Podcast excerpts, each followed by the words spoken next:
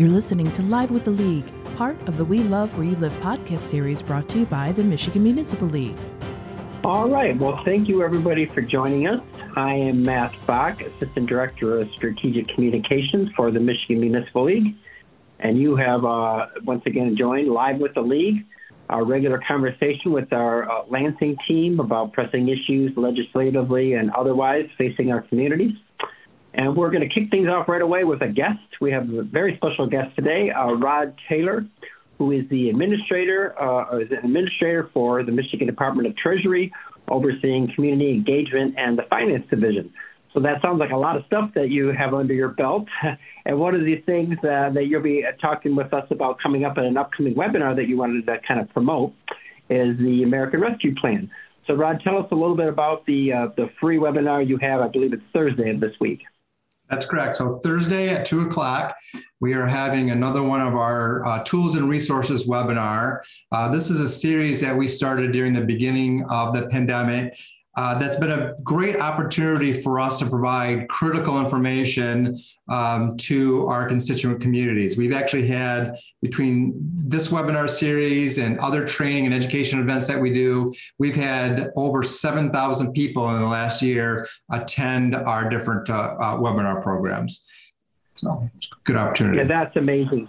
And we really appreciate the partnership. You've been partnering with us and the Michigan Association of Counties and the Michigan Township Association um, providing these things, particularly early on in the pandemic, we had like well over a thousand people on these calls. So I know the interest and demand was very high. I think we're on our 17th one now, maybe or something like that. We've had quite a few with you. So tell us a little bit about what you hope to cover on this Thursday at, at 2 o'clock. Yeah, absolutely. You know, so in terms of our, our role in um, community engagement and finance division, is we're helping facilitate the rollout of ARPA for our local uh, communities, and so we're helping be That's a project. American Rescue Plan. Yes, sir. Yeah, yeah. And and our webinar on Thursday is really going to focus on um, answering some of the questions. When you look at the face of the American Rescue Plan Act, it appears that it's pretty easy. There's $4.4 billion going to local units of government, and you can spend those dollars in four broad categories. But with uh, this federal legislation, there's a lot of complexity um, within inside the legislation as well. And so we hope to be able to start answering some of those questions. It's going to be a long process for our local units of government to uh, become educated, uh, uh learn the specifics of this grant, uh, but uh, we believe that the webinar on Thursday will be the beginning of that process. While unfortunately we're not going to be able to answer everybody's questions right away, there's still a lot of questions that have to be answered. So, for example, our non entitlement communities can't receive more than 75% of their operating budget. It's not clear exactly what operating budget is. So, we'll work together with MML and the federal treasury to help answer some of those questions and continue to be a resource for our local units of government. Right. And one of the things I saw in your session description that jumped out at me is, is the league has been telling our members to kind of take their time on this. It doesn't have to be, um, you know, basically earmarked until the end of 2024. And I think the dollars don't actually have to be spent until the end of 2026. So to take your time, be deliberate, look at investments that have the most impact across your community. And it looks like just from reading the description that you're you're kind of along the same kind of messaging. No, absolutely. You know, when Treasury is in the same boat that um, right now is not the time to make quick decisions. Um, as you mentioned, you only have to have the funds obligated by 2024. You actually have until 2026 to complete the expenditures on those projects. And what we really want to encourage our local units of government to do at this point is focus on strategic planning focus on updating your capital improvements plan, updating your parks and recs plan, and to make sure those critical guide documents are up to date to help navigate the difficult decisions. It's still a little unclear exactly how these dollars are supposed to be spent. And so the stronger planning that you've done and completed, it's going to help guide uh, that decision making. We're also encouraging our local units of government to think about transparency. Um, our stakeholders, whether that be our citizens or businesses or our employees, are all going to be very, very interested in how our local units of government spend those dollars. And so ensuring that you're following those normal transparent processes of talking about it in board meetings, doing surveys, um, and, and, engaging with your community through every step of the process, we think is going to be uh, very critical. And as I mentioned earlier, the other item is just continued learning. Um, this is something that, again, there's no quick answers for. We have to continue to review the information that's being put out. Uh, even the final rule that Treasury has for this is actually not final. It's the interim final rule, meaning that that document is going to change and adjust. So we have to continue to become educated. And the last item we're encouraging our local units of government is to think about how this can be transformational, how you can partner with your neighboring communities, partner with the county, and potentially even partnering the state. We don't know how the state of Michigan is going to allocate these dollars, but we anticipate some of those ARPA dollars will be uh, uh, reallocated through the state to the locals as well. And so if you make decisions today and commitments today, you may not be able to take advantage of those leveraging opportunities in the future. And the last item I'll leave is I just want to clarify in terms of the dollar amounts. For some of our communities, this is significant dollars. And for other our communities, it's a much lower percentage of their general fund budget. And so there is a big difference between what communities will be able to do uh, based upon how much of an impact this will be for, for their general funds going forward and their other funds. Right. And, and I know this is a federal program. Uh, obviously, it came down from the federal government, but you guys are obviously intimately involved in, in it as well what are some of the key questions you're getting from? Uh, are you getting a lot of calls from our members? And what are some of the key questions that you're getting? Yeah, you know, people are people are anxious. It's a new program. You know, against 4.4 billion dollars. Um, and with any new program, sometimes it's just difficult to understand what the local uh, commitment or role is at this point. And so the primary three questions that we're getting is the first one is um, when do I get the money? Uh, the second one is how do I spend the money? And the third one, oh, this is from the federal government. I'm going to have to do some reporting. What do I have to do for the reporting? Um, and so, um, the, you know, those are some of the questions that we're getting. And again, we hope Thursday we can answer some of those questions uh, going forward and continue to partner with MML and others to distribute that information. Yep, exactly. And that's why we had Rod on today. It's really kind of a promo, promote event. We're not going to dive into the ARP questions at this time. We're going to save uh, Rod so he can uh, do that on Thursday with his team. I did get one question. It's something you did mention that I wanted to ask you before you like before I let you go. And you mentioned parks, you know, updating your parks and rec plans. And the person says, our, our initial reviews, it doesn't seem to fit that we can spend this on parks and recreation mm-hmm. funding. Do you have any reaction to that? Yeah, great, great question. So, you know, generally speaking, you know, our local units of government can spend these monies in three or four different ways. One is impacts due to COVID. Two is premium payments. Three is infrastructure, which includes water, sewer, and broadband. The fourth one is kind of a catch-all, and that is um, lost revenue.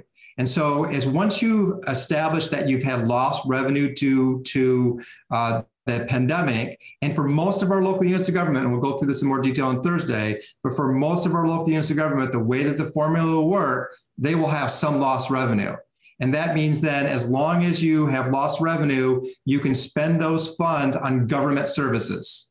And Parks and Recs would fall into that government services category. Because I'm guessing a lot of them maybe had leagues and things, sports leagues and things that had to get canceled or events through the Parks and Recreation Department they got canceled. So I can see there'd be a lot of potential lost revenue in those areas. Yeah, definitely. Yeah. Okay, well, good. Well, thank you, Rod. I appreciate it. Anything else you wanted to add? Uh, what the people can look forward to on Thursday? No, I mean, I just want to re-add that this is fast moving. I want to add that um, while I know people are going to come into the webinar on Thursday for all the answers. We're just in the beginning stages of this. This is part of that building your knowledge base. And um, we hope to uh, help answer at least some of the critical questions. And then we will continue to hold these webinars going into the future. So make sure that you go to our website. If you go to www.michigan.gov slash CEFD, that's my neighbor department, Community Engagement Finance Division. You can sign up for email alerts to make sure that you're aware of uh, those events. I'll just add on that. That's great. We'll, we'll, be sure to put that. We'll be sure to put that link in the chat too. Thank you. Go ahead, I'll Chris. just add on that, Matt. I think you know one of the great things uh, Treasury over the past 15 months has been a really good partner, as you mentioned, with us uh, and the other local government groups in putting these uh, webinars on. Uh, as Rod mentioned, we're in a 151 page interim final rule. So we'll have lots of other changes coming. And as Treasury uh, determines more, uh, you know, more uh, answers from their conversations with U.S. Treasury and with with organizations like the league. Uh, you know, I'm sure we will have multiple other opportunities and other webinars that we'll be working on with the department to help members understand uh, ARP spending. But this will definitely be kind of a good kickoff point um, as we move into the summer months and hopefully gear up towards the legislature appropriating those dollars for local governments. I do want to add that because of the details, we are talking about an hour and a half webinar. So most of our webinars have only been an hour, but there's a lot more detail we have to get through here. So be patient. There will be a recording available as well if you cannot attend the meeting. So look out for a recording if you can't attend. And obviously right. the league will make those available as well. Thank you. Yes, for sure. And Rod, I know you mentioned that uh, you know one of the questions people ask is how much I'm getting. Now we have those numbers for the entitlement communities, and we haven't really uh, got a really solid list, particularly for villages in Michigan and the non-entitlement communities. Do you think you'll have that by Thursday, or is there a place that someone can look for those if those are coming out? So, yeah, you're correct that right now the metro communities and counties, you can go to the federal treasury's website, you can find those exact distributions. For our non entitlement communities, the only thing that you can currently find is the uh, population numbers. But as Chris mentioned, the legislature is going to have to appropriate these funds. Until the legislature appropriates funds, we won't have those exact dollars. The other thing that makes this unique is that there is this 75% maximum threshold. And so even if we see some numbers, it's not going to take into account if local units of government hit that 75, 75% threshold. We are trying to work to see if we can get some number, maybe some estimates by Thursday, but I can't promise you that we'll have them available. Okay, well, thank you. All right. Well, thank you, Rod. I appreciate you joining us, and I hope for those watching today, uh, tune in to the Treasury's webinar on Thursday at 2 o'clock. Uh, we put the link uh, in, in, our uh, chat here to that registration page, and it is a free event. So thank you, Rod, for joining us. Thank you. Have a good day. Bye. Thanks. All right. We're now going to turn it over to our Lansing team. We have uh, Chris Hackbarth, uh, John Lamacchia, Harrison Richards, and Jennifer Rigterink in order on my screen here from right, right to left. Uh, thank you guys for joining us. Uh, a lot going on. Of course, ARP, uh, American Rescue Plan, takes up a lot of our time, and, and we do have a, um, a, lot of information and blogs on our Inside 208, updating our members on that. So if you want to subscribe to that, again, it's free. Uh, you'll get regular updates on the American Rescue Plan. Um, but we're here to, kind of focus today on a couple, uh, few issues. Um, one, two of them have to do with preemption of local control and we'll just get right into that. Jen, uh, we had a press conference about an hour ago, or two hours ago now, um, on the short-term rental issue and some new legislation that uh, was proposed. So tell us a little bit about that event and where we're at with the short-term rental issue. Yeah, so we did a, a, media event this morning and we had the City of Grand Rapids, the City of Marquette, and the City of Frankenmuth participate as well as a short-term rental property owner, um, Viola's Place in Frankenmuth, uh, participate and talk about um, his experience um, as an owner and um, the process the city went through and, um, you know, their uh, opposition to um, 4722 and Senate Bill 446. we had some great attendance. I thought there were a lot of great questions asked and really drove home the point that um, those two bills that are introduced and on their respective floors, they've already come out of committee, um, those bills don't work. And we need legislators to either uh, slow down or um, work with us on getting compromises introduced, like Representative DeMoose's uh, bill, House Bill 4985, that was introduced just uh, last Thursday. And that bill uh, allows one, it clarifies you cannot ban or prohibit short term vacation rentals in residential districts. Two, it allows for every property owner the ability to rent on a short term uh, basis to visitors, vacationers um, uh, below a threshold. Above that threshold, it allows for local governments to be able to regulate um, the number of these establishments in their residential neighborhoods if they need to. Uh, it doesn't mandate they do it. It doesn't require all communities to do it. Again, it's about those communities that are facing facing housing issues, uh, regardless of vacationers, and trying to balance the housing needs of everyone: long-term residents, uh, students, if they're a uh, university or college town, as well as visitors and vacationers coming to experience their community. And we think it is um, it's a step in the right direction. Um, and we're waiting other proposals that um, we anticipate will be turned in and possibly introduced this week. One over in the Senate, um, is, and working on those going forward.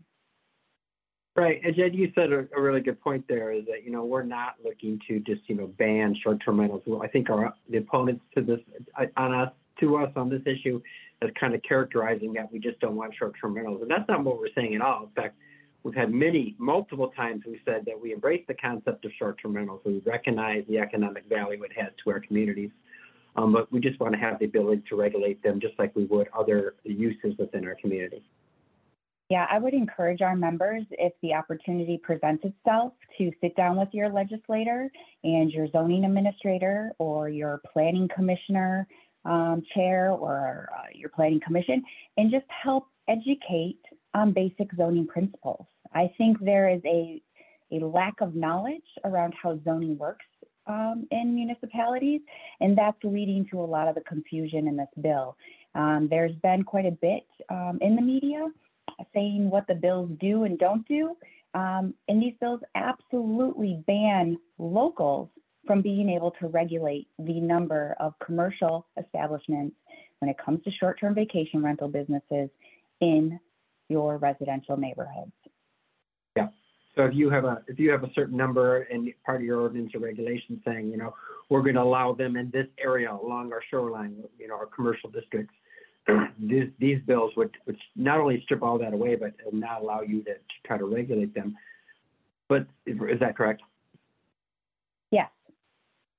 Yeah. Correct. So, and we know so in our destination areas that are already seeing high property values, um, when an investor's coming in, um, they usually have more cash to, you know, outbid someone that's just looking to purchase their, you know, long-term family home. Um, and so uh, there, again, we're looking for locals to be able to balance housing needs um, when the situation presents itself. And I think a good point, Jen, that I want to bring up is about the fact that sometimes lawmakers supporting this bill will say, well, communities can still regulate them by if there's a noise complaint or if there's trash or something, they still have those laws. But that doesn't really get to the issue, does it? You know, zoning is really supposed to help negate those nuisances um, not allow you to issue a ticket after the fact.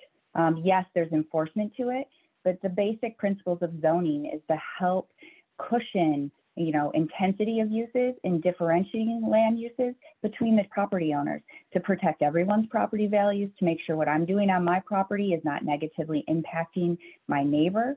Um, that is the basic principle of zoning. And you know, for our members and those that may be on the um, on this live right now who are uh, zoning nerds um, like myself and like to look at the zoning enabling act, Section 206, which is um, what's being amended in House Bill 4722 and Senate Bill 446, that particular section is the exemption for adult foster care and adult and child uh, group homes. Um, that exemption while it says those are allowed in residential districts, which we all know those uses, that's where they should be, still allows for special use, still allows for uh, conditional use, still uh, provides for spacing between those um, properties. And we're going to let short-term vacation rentals supersede an exemption in, in the parameters we put around adult foster and child care homes in our neighborhoods. It, it absolutely makes no sense. Okay. Well, good. Well, there's a lot. Uh, if you're interested in this issue, please visit our, our short-term rental resource page, which is short-termrental.mml.org. We have a lot of re resources there. We have examples of resolutions that communities have passed asking um, their uh, lawmakers to, to reconsider these bills uh, and maybe look at some alternative solutions that are now out there. We have examples of regulations and ordinances that our communities have. We have some research on there. Um, so we have a lot of information for you that you can uh, learn there. So thank you, Jen. I know this is a big week. Uh, what's next on this issue this week? Uh, we're expecting the House to take up um, House Bill 4722 this week. Um, uh, we, you know, that can change. Things change all the time depending on uh, timing and priorities of issues. Um, but we do expect that to be discussed um, by both caucuses tomorrow, as well as then we'll see it on the agenda and move through that process. Um, over in the Senate, um, it may be discussed this week, but we're not anticipating a vote until next week. But again, that could all change. Um, and we really need to continue the dialogue with legislators on this issue. Okay, and I will note that, you know, we still need our, like I said, we, need our uh, residents to call their lawmakers. That's our, that's our preferred uh, thing to send them, send them a call and leave a message if you, if you don't get anybody or ask, at least talk to the staffer. And also we have on our uh, short-term rentals a resource page, an action center where you can send sample, sample letters to the editor to your local newspaper on this topic. And you can also uh, send letters to your legislators as well. But to the legislators, Yeah. prefer you make a call, but if you're shy, you can also send them a letter. Many legislators have uh, started their coffee hours back up. And so participating in those events and talking about this issue is a great opportunity to, um, whether it's virtually or it's in person, but to have some face-to-face with your legislator and talk about this issue. Let me add, Matt, here. One of the most important things I think that's that's really helping us in our fight against this legislation is all of our members' engagement on this. We are hearing from legislator after legislator that, that they're getting bombarded with calls from their communities. Keep that up. That is what is helping us in this fight. We absolutely need every one of our members uh, calling, emailing, uh, getting a hold of your legislator, stopping in at those coffee hours, talking to your residents, talking to your other council members about engaging on this. It is so important. We will not win without uh, without engagement, strong engagement from all of our communities and all of our residents on how important it is that this be a unique, custom fit for every community that they make their own decisions and not have a one size fits all. Yeah, I think Yeah. asking some basic questions that Dan, um, you know, laid out there in the press conference this morning.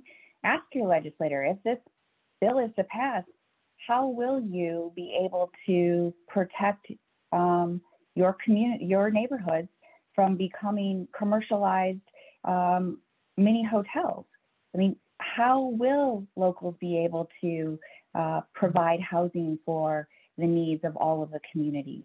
there were some pretty pointed questions that he laid out there this morning um, that I think are every legislator who is supporting or is sponsoring or co-sponsoring this legislation should be asked. Yes, for sure. And I will post those questions right here in the chat. Dan, Dan did an excellent job laying those out. Um, so if, if, uh, you know, you call them and ask them, like, you know, how, how- like what, because one thing it does, it it places no cap on short-term rentals. So what is the number that are, the legislators are comfortable with? Would they would like twenty-five percent of their, their homes being available to short-term rentals? Would they want fifty percent? They want hundred percent? Right now, the way these bills are written, you could have hundred percent of your homes in your community could be short-term rentals. And I think we all agree that's not the direction we want to go, but that's the way the laws are written. That's why it's so important to ask them to look at compromise legislation because this really was a one-size-fits-all approach that doesn't work for really any of our communities. So I'll post those questions in the chat that Dan uh, so eloquently put in the press conference.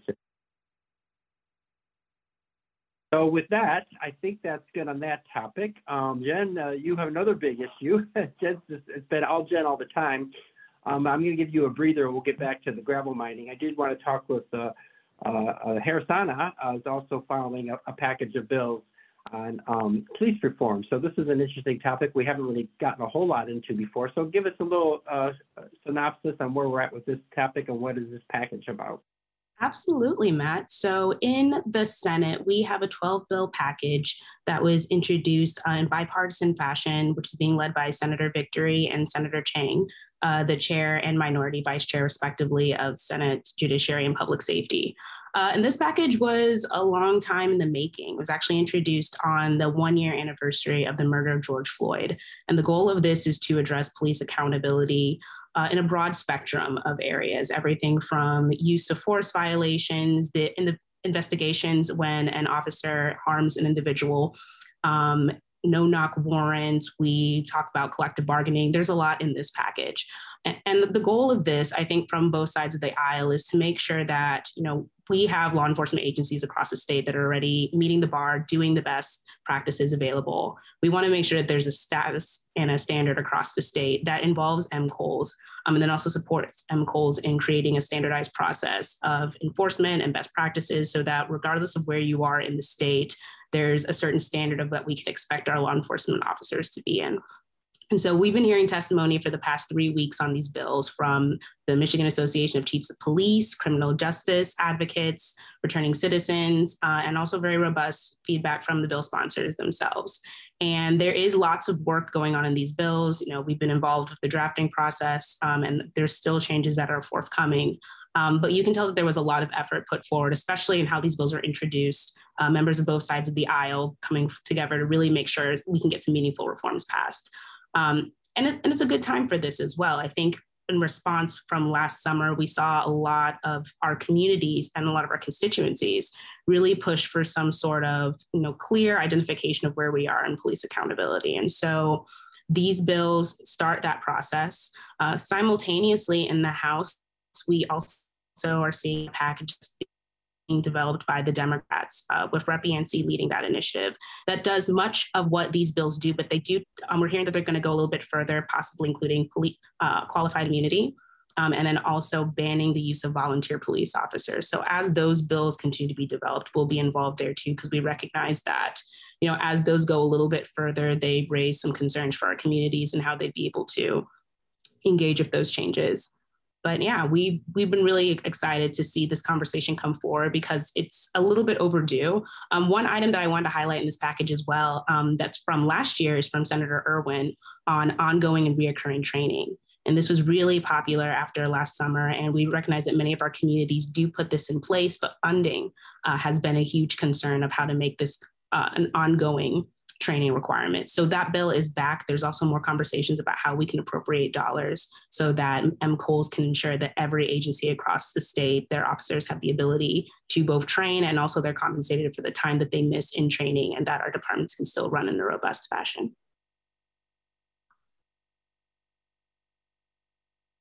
All right, thank you, Harrison. I appreciate that. If you have any questions for Harrison on this uh, this police uh, package that's out there, or any other questions. Jen, we did get uh, one question for you on the short-term rental, and that is, will the bill allow municipalities to inspect these rental units as we do other rental properties, or might the legislative legislature exempt short-term rentals from rental inspections? And what about registration? Will municipalities be able to require registration so that we know where they are, et cetera? Yeah, so that that's a good question. Um, there, the substitutes that came out of both committees added some language it was trying to clarify because uh, the bills was introduced said you had to apply regulations on a consistent basis between owner occupied and rental dwellings.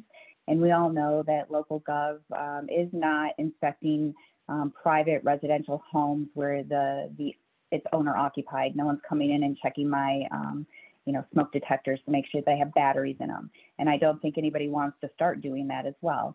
Um, so some language was added, but it's it's very messy, and um, it also contradicts other language in the bill. So it's very questionable. Is is that helping, or in in our case, we think it's actually messing uh, messing it up, and it's saying in one area you can't do this, and it's saying in another area you can. So which one takes precedent? Um, but I think as long as locals are regulating rentals, um, you don't need to distinguish between a long-term and short-term rental. Um, it's a rental and it needs to be inspected, and um, as well as the registry. Um, if you're if you're requiring that rentals register or get a license, you're requiring that rentals do it, regardless if it's two days or it's 30 days. Um, so that uh, we believe that 4722 in Senate Bill 446 um, does not clearly state if it's allowed or not, and it actually contradicts, like I said, one section to the next. So, you know, we are pushing that regardless, these bills have to allow um, for rental inspection programs as well as licensing and registry, um, regardless of the number of days. Um, because a rental is a rental and you are protecting the health and safety of occupants that are coming into a dwelling that is not theirs, that they don't own, and um, and that that needs to be maintained, regardless if it's a long-term residential where somebody actually resides, or it's a short-term uh, vacation rental where someone is visiting. Okay, thank you, Jen. Um, so the other issue you've been following closely, and we've been talking about a few times now on the show, is the uh, gravel mining issue. Uh, there were some bills introduced. Uh, I think there was some frustration on our part, just like with the short-term rentals. We had, in previous legislatures, we had negotiated compromise legislation on both of these issues, or we're working on it. Um, and now they kind of came in with this boilerplate language. Explain to me what what is going on with these and what you would like our members to do about it. Yeah, so Senate Bill 429, 430, and 431 um, did get voted out of the, the Senate um, two weeks ago. Um, now, it didn't happen last week. It was the end of the, the week before, I believe. Um, and, and those bills are now um, being referred to the House. Um, they're going to House Local Government, um, which is a good committee for uh, talking about zoning. Local zoning should be going to local government um, for discussion. So uh, those bills have been referred to House Local Government and Municipal Finance Committee, um, and we expect uh, there to be hearings um, sometime here in the future. Um, and we believe there will be um, compromises being worked on continuously, as well as a more um, fruitful conversation in what works and how it works and kind of those mechanics that are very, very important, the details um, not just what the wording in the bill might say, um, that is then, you know, a couple pages down, completely struck out by something else that's put in the bill. Um, so I, while it's unfortunate the bill did move out of the, the Senate, I think we're going to be able to see um, some some good work done in the House before those bills go to the House floor. And there are also there is another bill uh, that allows for more local regulation that uh, Representative Julie Alexander introduced. She is a committee member um, of the House Local Government and Municipal Finance Committee, um, as well as Representative Gary Howell, who is um, a municipal attorney who has specifically dealt with this issue in court in the past. Um, so I think those two individuals bring a lot of knowledge um, and hands-on um, work on this issue that was possibly missing in the other committee. Well, and I don't think Jen's taken enough credit. I mean, the, the bill came out of the Senate, Jen, with the bare minimum needed to pass, correct? It, it came, well, let's, it came out of committee at like 8 9 o'clock in the morning, and it passed um, the Senate uh, before 11, 11.30 that same day. Um, so uh, it was on a, a, fast track, and, and Chris is correct. Um, it did pass by one vote, and we were also missing. I mean, the Senate's down two seats, and the senators that were in those seats um, previously were solid no's on this issue. Um, so yeah, there was there were some some factors that played into that and getting it out of the Senate the way it went. Wow, I, I have a lot of adjectives when I think of that, but I'm going to hold them to myself. but uh, it does seem uh, it, it's frustrating. It's frustrating is a good word to, to you know when we spent so much time on these issues in the past and to see them kind of rush through without any regard for local comment or, or getting really input uh, and going through the process, it, it is frustrating for sure. Um, so thank you, Jen, for that. And uh, Harrison, we did get a question for you on the police reform bills, and the question is are local police department is aware of the proposed reform bills? And I guess I, I'd also be curious, do you know if any uh, of the police associations out there have taken any stance on these bills one way or Yes. So I will withhold saying positions that I know of because I know there's a lot of drafting going on to address some of those changes. But yes, the Michigan Association of Chiefs of Police have been very involved from the onset of this. Um, the Police Officers Association of Michigan has also been involved and provided testimony. And also um, throughout the committee hearings, we have had robust testimony from police chiefs from all across the state in communities of different size. So there's a lot of involvement um, from those individual associations along with our own. And then I saw John's question as well related to immunity. And I just clarify. I'll, Um, I'll go ahead and state, I'll go ahead and state the question. Do any of the police reform bills deal with immunity, the obligation to assert immunity or a municipal wanting to waive immunity? So go ahead. Right. So in the Senate package, um, there's nothing that speaks to immunity directly. The only thing uh, is Senate Bill 477, which would allow a police reunion. Uh, a police union could be exempt from representing a member who's facing disciplinary action if the union determines that the grievance has no merit. Uh, so this one is very important for us. So in the circumstance of the union just saying, hey, you know, this is not something we would like to take on, that can completely change uh, the outcome as we currently have experienced those circumstances. So one that definitely helps our municipalities and when there is an instance of a bad actor, making sure that that can be dealt with uh, directly as opposed to going on through different steps and different chains uh, connected in collective bargaining. Uh, but in the House package, we are hearing that qualified immunity is something that they would like to go for and to address. Uh, I have not seen any drafts of that legislation yet, but I do know that it's forthcoming and we're aware of that, as well as the Association of Chiefs of Police. Okay, thank you. Thank you, Harrison. Thank you, uh, Jennifer. So just to uh, Chris and John a little bit, uh, we did have Rod Taylor talk about the American Rescue Plan. Uh, is there any news or anything we should be sharing with our members on, on the latest of this? It's like uh, Rod explained, it's kind of an evolving thing. One thing I heard him mention is, and I think Chris, you said that the 151 pages were actually the interim guidelines. Are there more permanent guidelines coming? Because that's what interim would would, would seem to uh, suggest.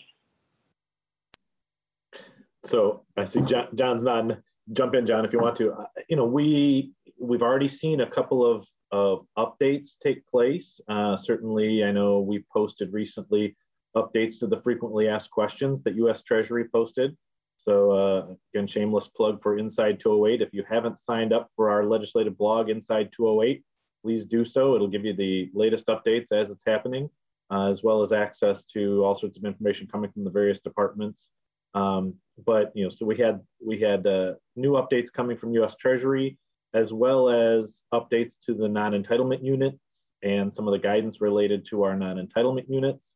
Uh, again, it's it's kind of an evolving process still. Uh, we we certainly expect to see more changes coming, uh, and you know, again, this is something to to keep uh, keep your eye on, stay aware of, um, but also remember, just as you brought up earlier, we have time uh, we don't have to make decisions on what to do with these dollars yet. We don't necessarily know what other dollars are there yet. So we have some time to, to wait and see how, how things shake out with, with implementation and guidance uh, before decisions have to be made. Yeah, Chris, on that point of it being an interim rule, it is exactly that. Uh, they will come out with a finalized rule at some point. Uh, we anticipate uh, that will be sometime in the next for I'll say 45ish to you know days. And, and the reason I say that is because U.S. Treasury is in the middle of a 60-day comment period. So no final rule will be issued until that comment period is over. So as members, if you actually have questions or things that you would like to submit um, to be considered by U.S. Treasury as they're looking to finalize this rule, it's a great avenue and opportunity in which to weigh in directly with them while we have you know, passed along many of your questions, uh, both to them and to NLC as we look to coordinate, you know, this effort in response and, and, providing you as many answers as possible. There is a direct way if there's something specific you would like to have U.S. Treasury address or at least put it on the record for public comment, you can go ahead and do that. Uh, and all that information is in the blog that, that Chris referenced. Thanks, John. We do have two questions related to the ARP uh, that I think you guys can answer. One is uh, Treasury mentioned that the legislature will need to release the funding. Do we have a timeline on when that will be? I, I see lots of smiles. That does help for those just listening. Go ahead. So obviously, the the state receives six and a half billion. Uh, it comes in two tranches. So they received their first 3.25 billion. It's been deposited at the state. Uh, any of the metro cities and counties have an ability to get their dollars directly from the federal government, and there's a portal, and, and that those dollars are available. If, if you're a metropolitan city, uh, you should have already accessed your first tranche of those dollars as well. Uh, and then there's the 644 million available for our non-entitlement units. The state received those dollars. I think it's about two weeks ago now. That those dollars uh, were deposited at the state level, and so the state then is responsible for appropriating those out our non-entitlement units on a per capita basis.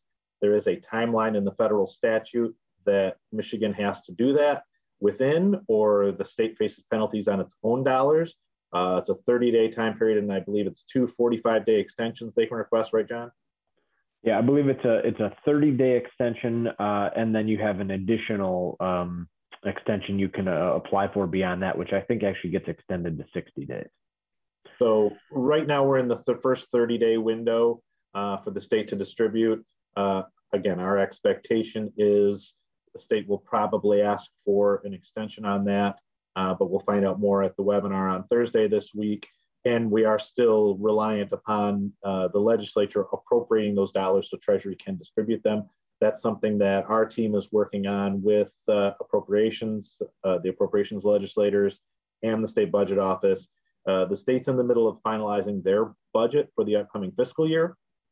So it's our hope that they will appropriate these dollars along with their other work uh, on the state's budget. And that's something that uh, early indications are from the legislative calendar. They're trying to get that done around the 4th of July.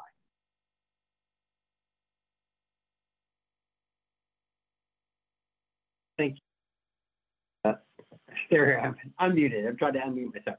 So thank you guys. So a couple other questions. Uh, one was uh, Mr. Rod Taylor indicated some municipalities won't receive the full per cap amount for ARPA as they exceed the 75% of operating budget. Does this mean the per cap amount will go up for others?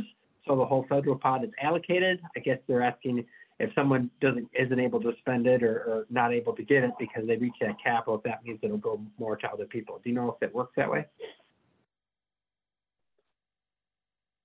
Yeah, so so this is uh, this is addressed in the guidance in in some ways, and and I think this is part of where the interim final rule may fall a little bit short on some of the clarity and some of the things that we've asked about. So it, it it's clearly identifiable that 75% of, uh, of your budget is, is the threshold. And in, and in this case, uh, that money then uh, would have to be determined or, or that, that, that budget um, percentage would have to be determined by the local unit, submitted to state treasury, and then treasury would disperse payments if they run into situations where they exceed that 75% threshold. State treasury does keep that money, and we do believe they have the obligation the, the ability to re-obligate that uh, in, in that case. I think what the more likely scenario here is in Michigan, and this is simply uh, purely based on the number of local units of government that we have uh, and the distribution of that total pot of money is likely not to find us in scenarios where we're going to exceed that 75% threshold in in many cases, if any cases uh, based on some of the, the ways in which we've looked at this. So hopefully that's not an issue here for us where we will be giving back money, um, but we're still going to have to rely on some additional clarity uh, in, in, the final guidance around that. And, and, I'm wondering, John, is that 75%? Is that is that for because you know we know this money is spread out over two years. So is that is one of the questions if that 75% accounts to the total or just to account to the amount they got that that year, and again, the amount they got the following. Yeah, year. so it, it, it is the total. I know Chris and I were talking about this, right? It is it is the total for your for one budget, so one budget cycle, your annual budget. I, I think one of the things that is um, is is interesting in here is for those that um, you know run potentially a municipal electric, right, and how the calculation of that revenue plays into that and something that uh, while it's not as prevalent here in this state is, is very prevalent across the country. And one of the very uh, direct clarifying points that we're working with NLC on to make sure that as we calculate uh, that revenue component that it's truly inclusive of what our revenue is to ensure that we're encompassing everything. Okay. Uh, one other question uh, is is there a link or any information about the formula for lost revenue? Is there is there something that they should be following and calculating that?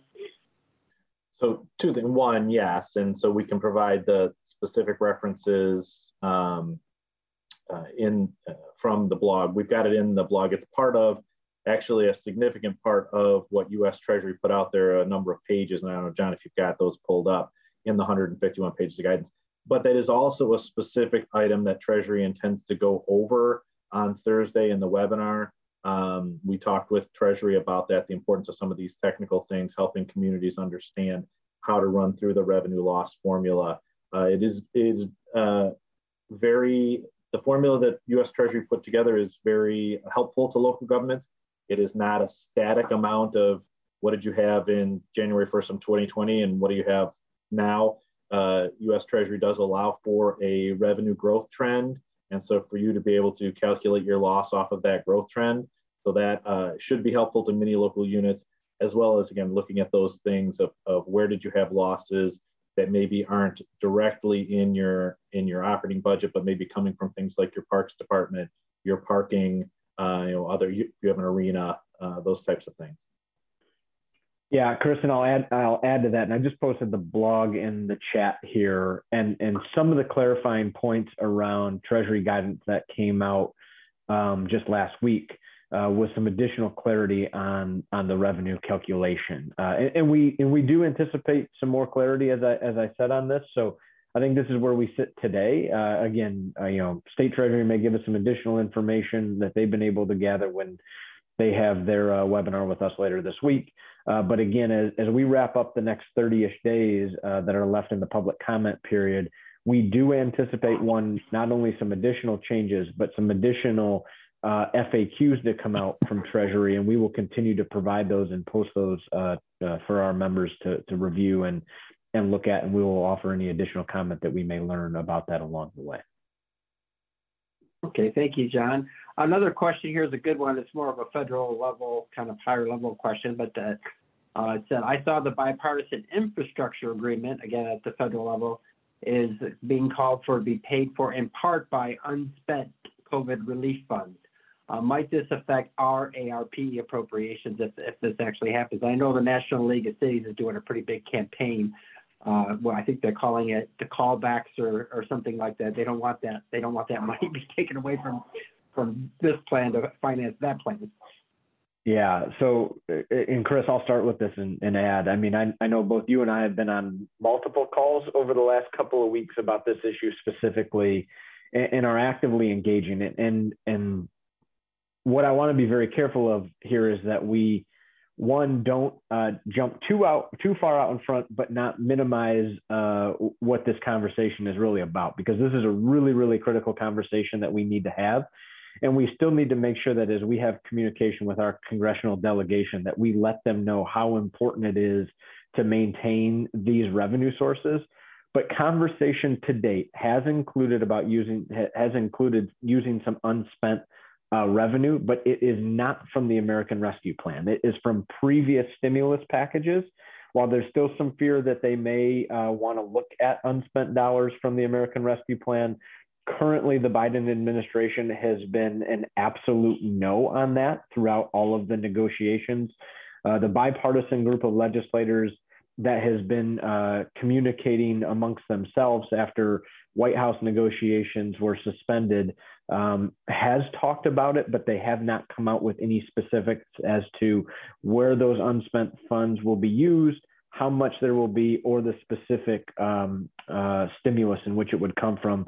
But as I had mentioned, the, the line has been drawn in the sand by the administration to date that it will not be American Rescue Plan dollars. Okay, great, John. Thank you. Um, I just wanted to see if there's any uh, last questions that we didn't answer. Or we're looking at that. Uh, I just wanted to mention that the Treasury webinar again is two o'clock this Thursday.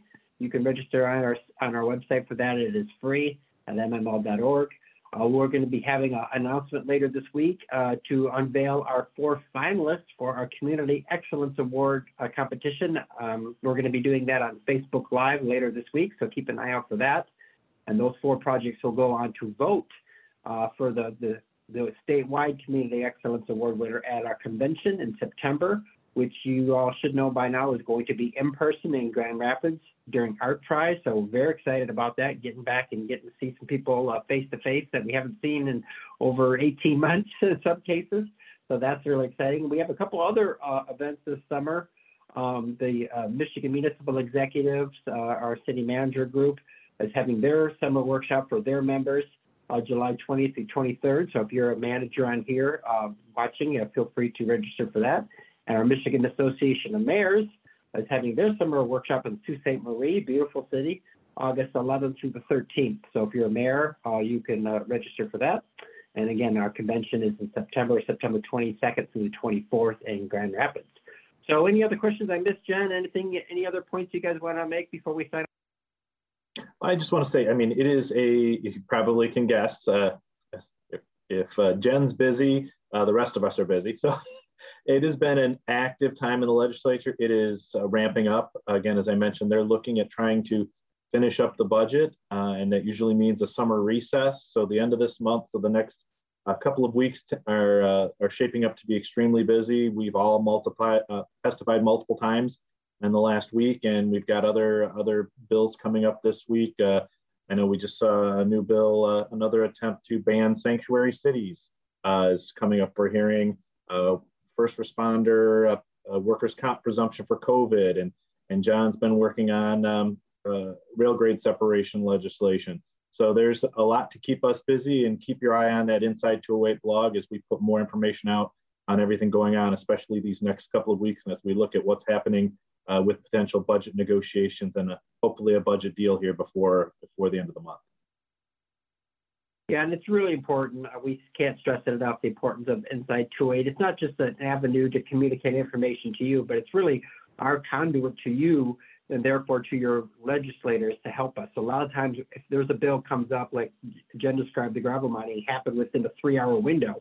You know, with the best quickest way we can get to you is through that Inside 208 blog. So it's very important that you subscribe and help us out when we ask. But we try to be very cautious and, and really thoughtful and when we ask our members to do things. So when, we do, we really need it. We really need the help. So, so we appreciate all those that do. And I, I will mention that uh, John, I think, talked about our voter voice, or, or, or Jen talked about our, our letter writing campaign we've had our members do. We've had more than 260 of you members reach out to lawmakers on the short-term rental issue. We appreciate it. That's a record for us, and it's fantastic. But we have about 6,000 members. So the fact that 240 some have done it is wonderful, but we could use more. There's a lot more out of you that a lot more of you left that haven't sent those. So if you please could consider that, that would be great help to us. Jen, did you want to add something?